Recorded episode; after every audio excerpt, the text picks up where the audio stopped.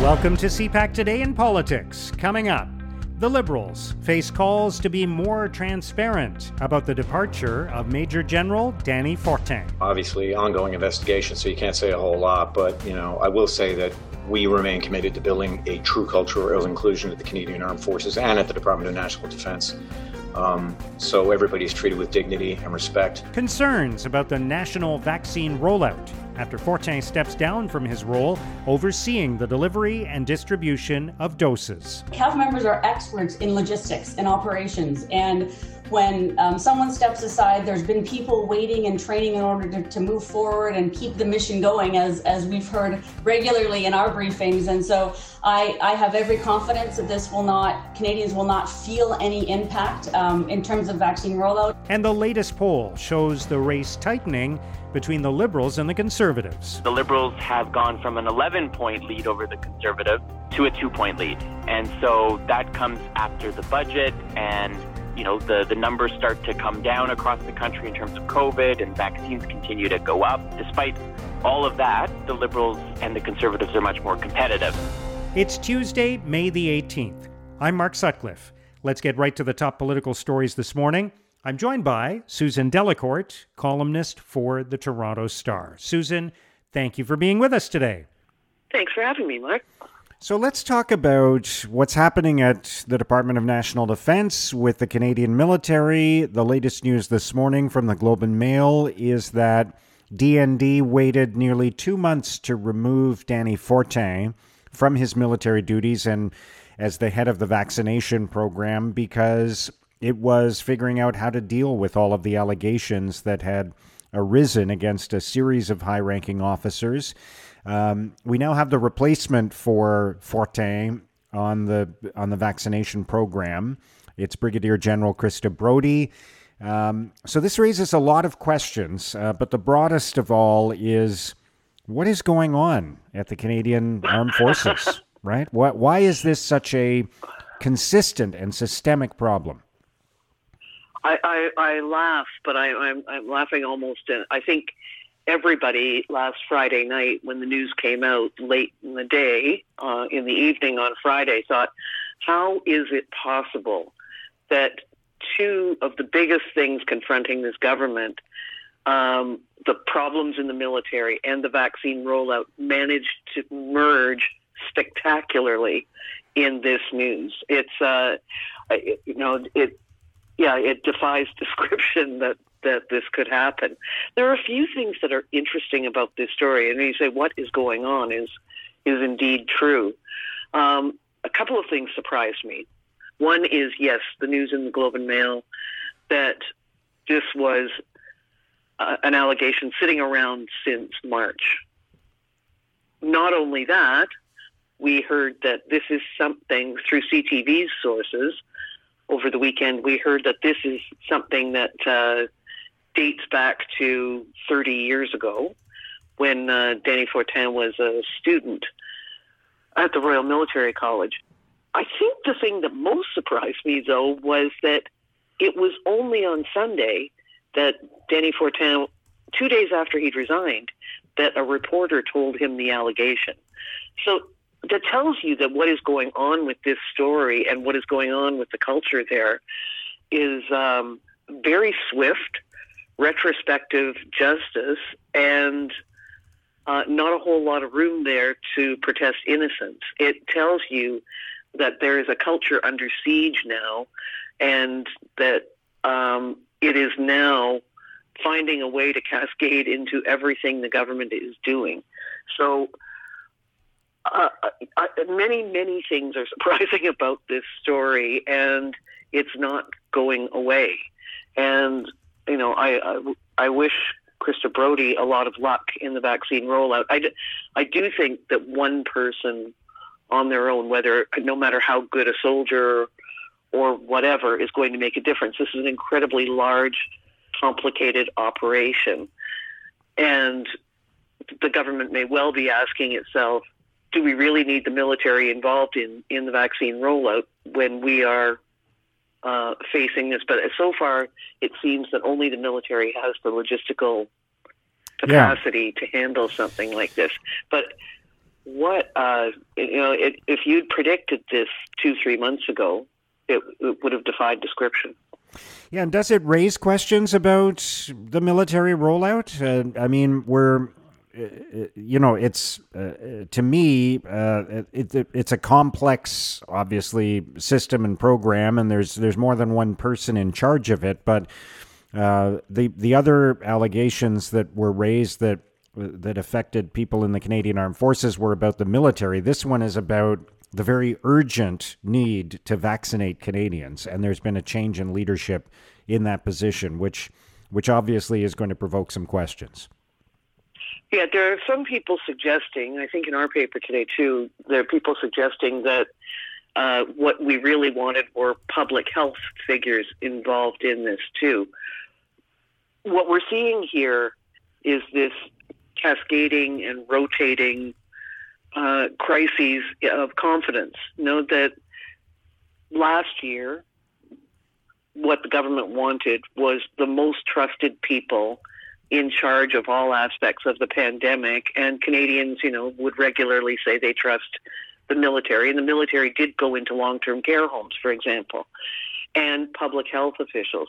But we, we're in a stage of the pandemic, and we've discussed this before, where people are frustrated, uh, angry. Uh, it's gone on too long. These are all obvious things to say, except that that it just shows how much of the world since last year even has turned upside down that we've got a crisis of confidence in many of in political leadership in military leadership not yet in public health leadership but it it's a massive operation and people are are desperate to find somebody to blame for the fact that it's not over yet. Yeah. All right. Let's um, let's talk about where we stand, though, when it comes to vaccinations. There are millions of vaccines that are coming into the country in the days ahead. Um, do you feel like there is a sense that we're starting to turn a corner, especially as in some jurisdictions the the pool of people who are being told they can register for vaccination is expanding. In Ontario, for example, as of today, if you're 18 years or older, you can you can register for a vaccine. So, is that creating perhaps a new level of optimism after several weeks now of, of frustration and, and anxiety over how long this is taking and and inevitable comparisons to the fact that in many p- parts of the United States and the United Kingdom and other countries in the world, they're emerging from the pandemic and lifting the restrictions. Yeah, I, I, I don't think we're at the regaining optimism sense yet in Canada, though I think it'll be interesting to see where we're at in a couple of weeks if all these vaccines are millions coming in this week. Um, but, you know, a week ago, you and I were talking about the crisis of faith in AstraZeneca. That's still lurking out there. I think we're going to quickly move from everybody getting their first dose to when is everybody getting their second dose because the freedom that people are seeing in the United States and the United Kingdom is based on second dose, fully vaccinated people. So I, I, I don't want to rain on any parades, but you know, we're we're getting up there in Canada. We should be soon uh, to the goal of everybody being first vaccinated. But I think immediately the attention is going to go to second dose, and when we get to take off our masks, as we saw Joe Biden and Kamala Harris do, you know, with some flourish last week. I I, I think I think we're we're a few weeks away from those happy days in in Canada yet. I heard uh, just a throwaway line yesterday from Ontario's chief medical uh, health officer, David Williams, saying that the case counts are still too high in Ontario. And while everybody's got their eye now on June 2nd, he, he sort of floated this idea of mid June out there. So I think while everybody paid attention to June 2nd in Ontario, they didn't hear the at least. And right at least from what I was hearing yesterday from David Williams, it sounds like the province hasn't ruled out the idea that that this stay-at-home order is going to last maybe not just two weeks longer, but maybe a few weeks longer. Mm. All right, let's talk about where we stand politically in Canada and what many people expect to be an election year. Um, the the latest poll from Abacus data that came out yesterday showed a, a, a, serious tightening of the race. The Liberals at 34%, the Conservatives at 32. Only three weeks ago, that gap was 11 points. Now it's two points. Uh, what do you think is going on there? I think it's related to what we were just talking about. I when when I looked at the poll numbers too, I thought, "Holy smokes, what a volatile political climate we're living in." In that, um, and we've discussed this before too. Uh, support for the Liberals, the federal Liberals, while it looks strong, it's quite flimsy, and and subject to the whims and, and angers and mood of the public that it's flipping up and down and around. I don't think anybody, uh, any political leader, can be happy looking at these numbers. It doesn't tell you anything about how the election is going to go whenever that does happen, because uh, um, Erin O'Toole has uh, is is still uh, in the negative rankings with impressions.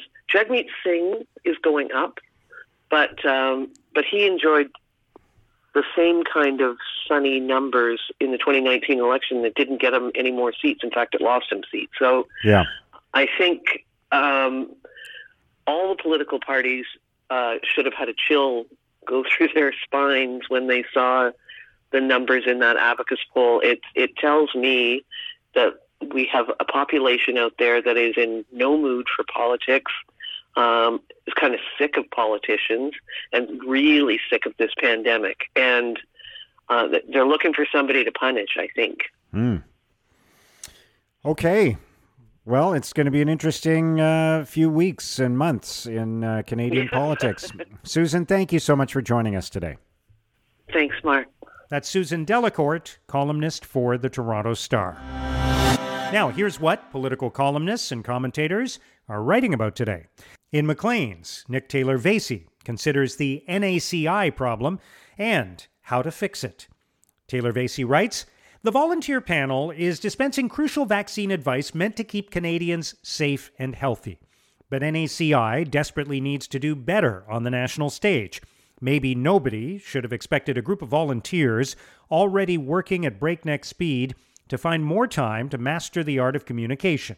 But the solution to NACI's woes might be deceptively simple keep doing the science.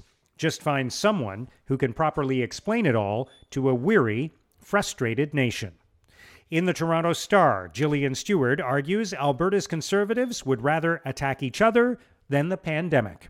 Steward writes Alberta still has the highest rate of active COVID 19 cases in Canada and might also have the highest rate of political chaos given that Premier Jason Kenney's UCP caucus is cracking apart, making it even more difficult for him to do what needs to be done to get Alberta past this grueling third wave of the pandemic. UCP MLAs would do themselves and the rest of the province a big favor if they simply pulled together and worked overtime to put the pandemic behind us. In the National Post, John Ivison writes Liberals are deaf to their own MPs. Ivison writes MP Bob Bratina says he will not seek re election, following the announcement that the federal government will co fund an LRT system that he has spent years opposing. But this is a bigger deal than an MP being out of step with his party. His opinion on the proposal wasn't sought by his own party and speaks to the complaints of a growing number of Liberal backbenchers that their judgment is not required on decisions predetermined by the Prime Minister's office and select ministers. Now, here's what's coming up on Canada's political agenda. The Prime Minister will virtually take part in the summit on the financing of African economies before holding a news conference to speak about the COVID 19 situation, along with Innovation Minister Francois Philippe Champagne, Public Services Minister Anita Anand, and Health Minister Patty Hajdu. Later in the day, the Prime Minister will meet virtually with Vaccine Hunters Canada. NDP leader Jagmeet Singh will hold a virtual news conference, followed by a meeting with the National Right to Housing Network and the Center for Equality Rights and Accommodation. He will also take part in a virtual roundtable hosted by the Network for the Advancement of Black Communities. Government House Leader Pablo Rodriguez will announce financial assistance to support the growth of two agri food businesses in Quebec. He will also make an announcement about recreational and sports infrastructure in the Laurentian region. Canadian Heritage Minister Steven Guilbeault and the Minister of Northern Affairs Dan Vandal will make a virtual announcement about arts and culture funding for the Association Culturelle de la Francophonie Manitobaine in Manitoba. Infrastructure Minister Catherine McKenna will attend a virtual infrastructure event in Kitchener, Ontario. And the Innovation Minister, Francois Philippe Champagne, will announce an investment in the biomanufacturing sector in support of Canada's future pandemic preparedness. And that's CPAC Today in Politics for Tuesday, May the 18th. Tune in to Primetime Politics tonight on CPAC for coverage of all the day's events. Our podcast returns tomorrow morning. Have a great day.